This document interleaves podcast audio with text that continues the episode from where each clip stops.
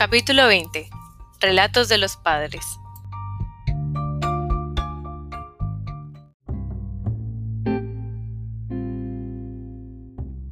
Charles fue mi primer amigo de aquel otro mundo, el mundo del que mi padre había querido protegerme. Era convencional en todos los sentidos y por todos los motivos por los que mi padre despreciaba lo convencional. Hablaba de fútbol y de grupos de música populares más que del fin de los tiempos. Le encantaba todo lo relacionado con el instituto. Iba a la iglesia y como la mayoría de los mormones, cuando estaba enfermo, llamaba tanto a un médico como a un sacerdote mormón. Como me resultaba imposible conciliar su mundo y el mío, los mantuve separados. Todas las tardes miraba por la ventana de mi habitación y en cuanto el todoterreno rojo de Charles aparecía en la carretera, corría a la puerta y lo esperaba en el césped, mientras él subía dando botes por la colina. Entraba en el vehículo sin darle tiempo a salir y discutía con él a cuento de cinturón de seguridad. Si no me lo abrochaba, se negaba a conducir. Una vez llegó temprano y se encaminó hacia la puerta principal. Tartamudeé nerviosa cuando se lo presenté a mi madre, que mezclaba bergamota y flor de cananga, al tiempo que chasqueaba los dedos para asegurarse de que las proporciones fueran correctas. Lo saludó sin dejar de mover los dedos. Charles me miró como si quisiera preguntarme por qué lo hacía. Y mi madre le contó que a través de sus dedos hablaba Dios. Ayer, la prueba muscular me advirtió de que hoy tendría migraña si no me daba un baño de lavanda. Añadió, y me bañé. ¿Y sabes qué? No me duele la cabeza. Los médicos no curan la migraña antes de que aparezca, terció papá. Dios sí. Charles y yo nos dirigimos hacia el todoterreno. ¿Tu casa huele siempre así? me preguntó. ¿Cómo? Como plantas podridas. Me encogí de hombros. Tienes que haberlo notado, agregó. Era un olor fuerte. Lo he percibido otras veces. En ti. Tú siempre hueles así. Mierda. Seguro que yo también huelo así ahora. Se le escó la camisa. Permanecía en silencio. Yo no había olido nada. Papá dijo que estaba volviéndome estirada.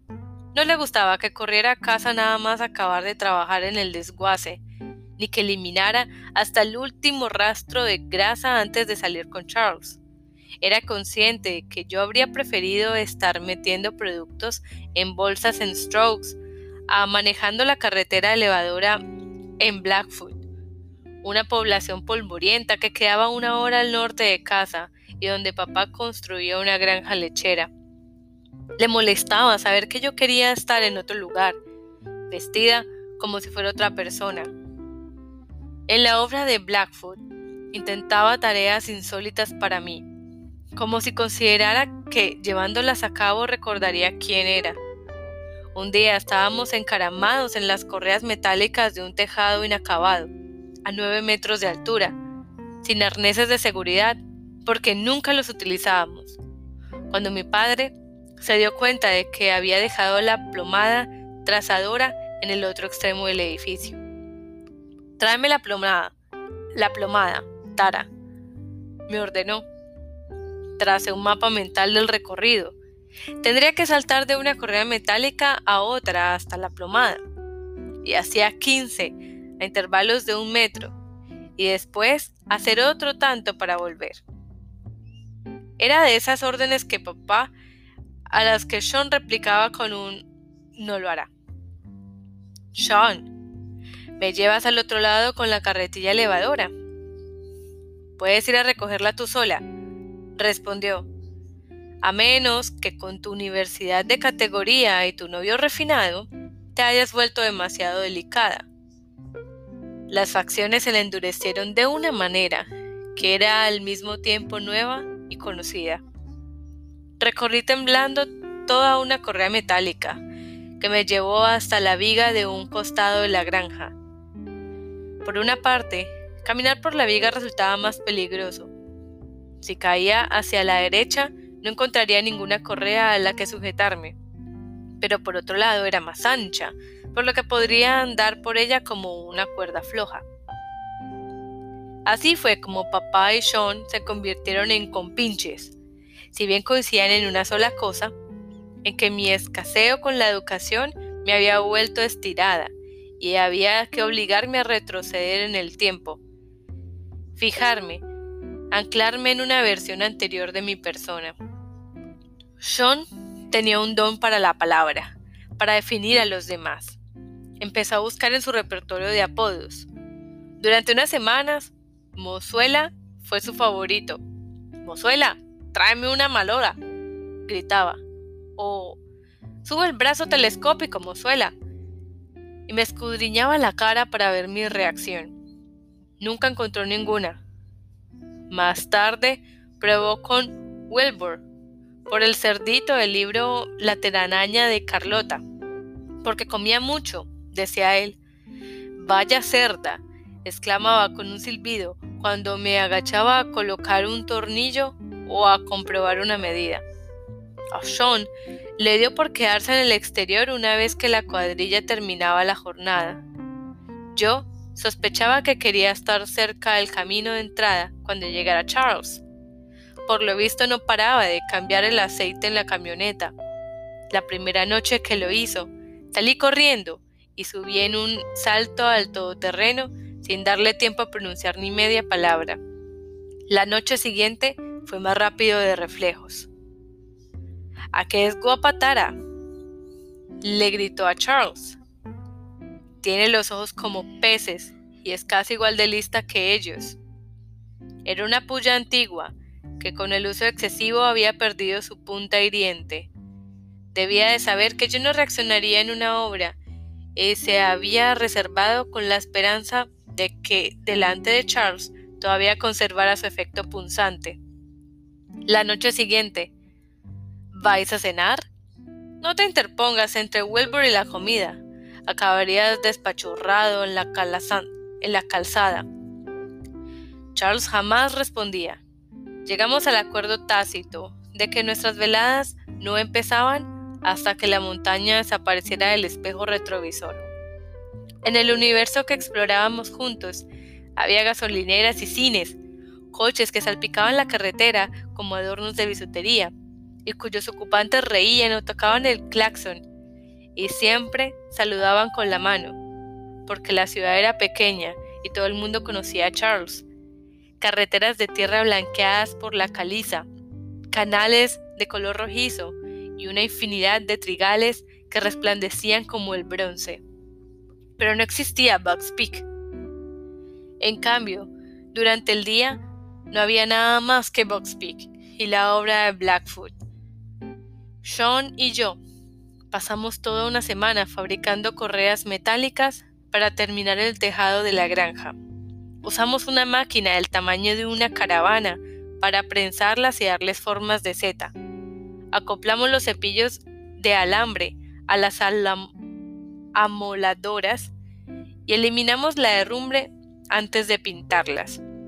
Una vez seca la pintura, las apilamos al lado del taller y al cabo de un par de días, el viento que llevaba del pico las había cubierto de polvo negro, que se transformó en mugre al mezclarse con los aceites de hierro. Sean dijo que tendríamos que lavarlas antes de cargarlas, de modo que fui a buscar un trapo y un cubo de agua. Hacía calor y me sequé las gotas de sudor de la frente. Se me rompió la diadema. No tenía otra. El pelo se me metía en los ojos con el viento que bajaba de la montaña, y yo me lo apartaba de la cara a manotazos. Cada vez que lo hacía, me dejaba una mancha oscura, pues tenía las manos negras de grasa. Cuando acabé de limpiar las correas metálicas, llamé a gritos a Sean salió de detrás de la viga de doble T y se levantó la careta de soldar. Nuestra negrata ha vuelto, exclamó. Una tarde del verano en que Sean y yo trabajamos en la cizalla, me sequé el sudor de la cara tantas veces que cuando fuimos a cenar tenía la nariz y las mejillas negras. Fue la primera vez que Sean me llamó negrata. Me sorprendió la palabra. si bien no me era desconocida. Se la había oído pronunciar a mi padre, por lo que, hasta cierto punto, sabía lo que significaba, aunque por otra parte no entendía que tuviera ningún sentido especial. Había visto tan solo una persona negra, una niña, hija adoptiva de una pareja inglesa. Era evidente que papá no se refería a ella. Sean me llamó Negrata durante todo aquel verano. Negrata, corre a por esas abrazaderas en forma de C. Hora de comer, Negrata. No me daba respiro. Más tarde, el mundo dio un vuelco. Entré a la universidad, donde me dirigí a un auditorio y escuché las clases de historia de Estados Unidos con los ojos muy abiertos y la mente en ebullición. El profesor era el doctor Richard Kimball, de voz sonora y reflexiva.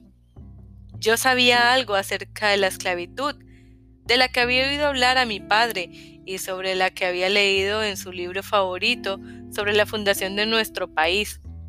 Había leído que en la época colonial los esclavos eran más felices y más libres que sus amos, porque esos cargaban con la preocupación de cuidarlos. Me había parecido lógico. El día en que el doctor Kimball impartió una clase sobre la esclavitud, mostró un dibujo al carboncillo de un mercado de esclavos. La imagen ocupaba toda la pantalla, que era grande. Percibía la sala como la de un cine. El dibujo era caótico.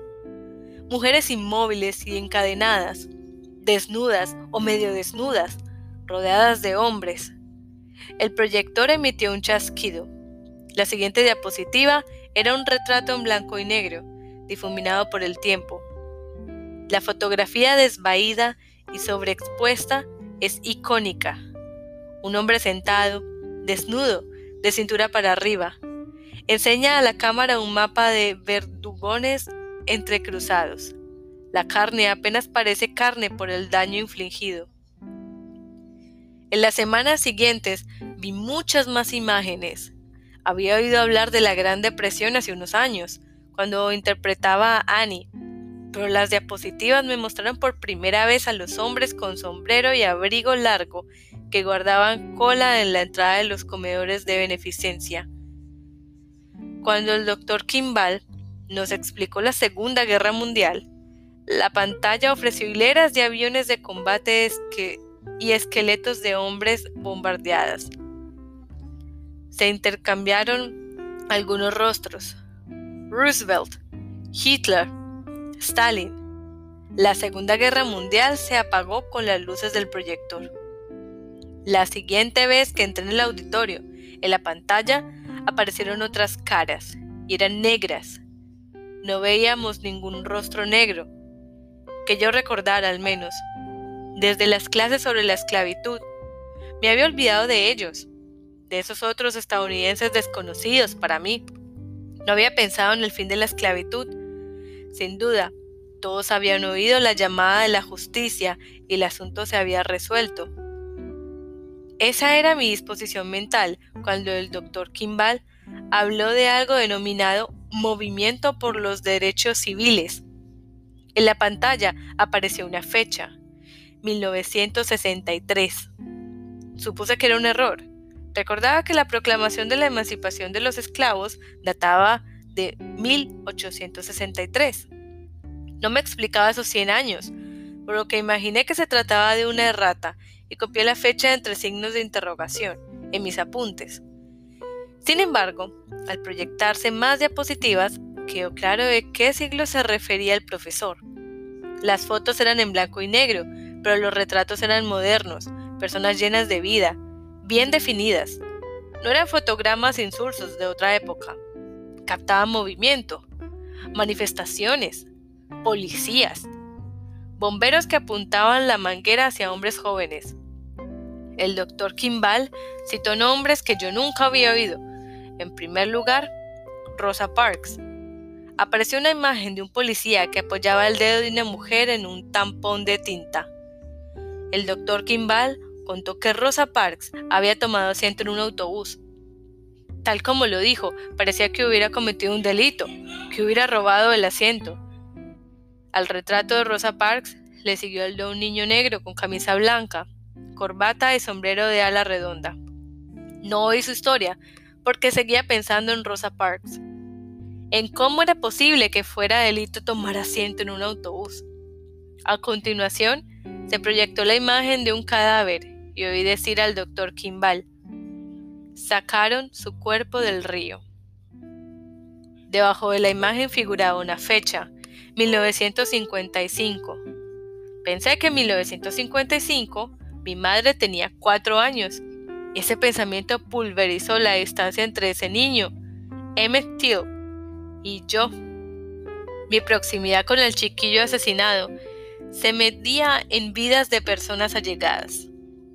El cálculo no tomaba como referencia cambios históricos o geológicos radicales, la desaparición de las civilizaciones, la erosión de las montañas.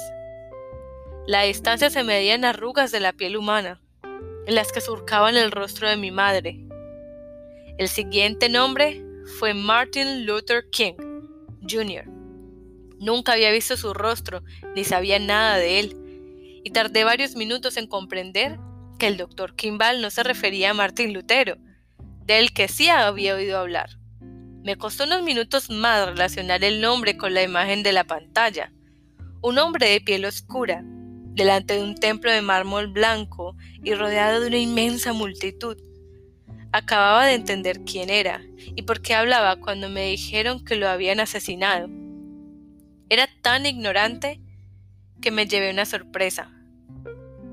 Nuestra negrata ha vuelto.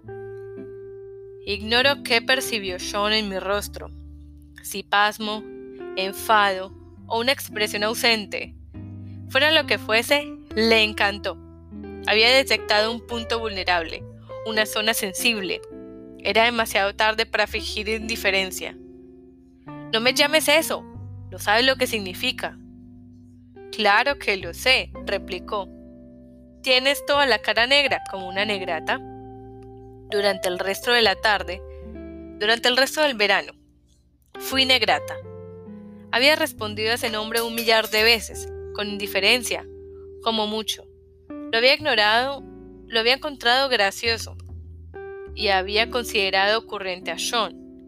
Ahora me entraban ganas de amordazar a mi hermano o de sentarlo con un libro de historia que no fuese el de mi madre, el que tenía en la sala de estar bajo una copia marcada de la Constitución. Me resultaba imposible expresar cómo me sentía al oír ese nombre. La intención de Sean era humillarme, inmovilizarme en el tiempo, en una idea antigua de mi persona. Sin embargo, esa palabra, lejos de anclarme, me transportaba. Cada vez que mi hermano la pronunciaba, ¡Je! Negrata, sube el brazo telescópico. O tráeme un nivel de albañil, negrata. Yo regresaba a la universidad, al auditorio donde había visto desarrollarse la historia de la humanidad y donde había sorprendido el lugar que yo ocupaba en ella. Cada vez que Sean gritaba, Negrata, ve a la siguiente hilera. Me acordaba de las historias de Emmett Till, Rosa Parks y Martin Luther King. Veía sus rostros superpuestos en cada correa metálica que Sean soldaba. Y al concluir el verano, por fin había empezado a entender algo que tendría que haber visto claro de inmediato, que alguien se había opuesto a la gran marcha hacia la igualdad, que para conseguir la libertad había habido que luchar contra alguien. No crea que mi hermano fuera una de esas personas. Dudo que alguna vez llegue a pensar en él de esa manera. Aún así, algo había cambiado. Había enfilado el camino de la concienciación había percibido algo elemental en mi hermano, en mi padre y en mí misma. Me había percatado de cómo nos había esculpido una tradición que nos venía dada, una tradición que ignorábamos a propósito o sin querer. Empezaba a comprender que habíamos prestado nuestra voz a un discurso cuyo único objetivo era deshumanizar y dar un trato brutal a otras personas, porque alimentar ese discurso era más fácil porque retener el poder siempre parece la opción ganadora. Me era imposible expresar todo esto mientras sudaba en la carretilla elevadora durante aquellas tardes abrasadoras. No tenía el vocabulario que tengo ahora. Sin embargo, Me di cuenta de esto, de que me habían llamado negrata un millar de veces y yo me había reído, y de que ya no me reía. La palabra y el modo en que la pronunciaba Sean no habían cambiado. Mis oídos sí. Ya no captaban el tonillo de la broma, sino que oían una señal, una llamada que atravesaba el tiempo y a la cual respondía con creciente convicción que nunca más sería un soldado de a pie en un conflicto que no entendía.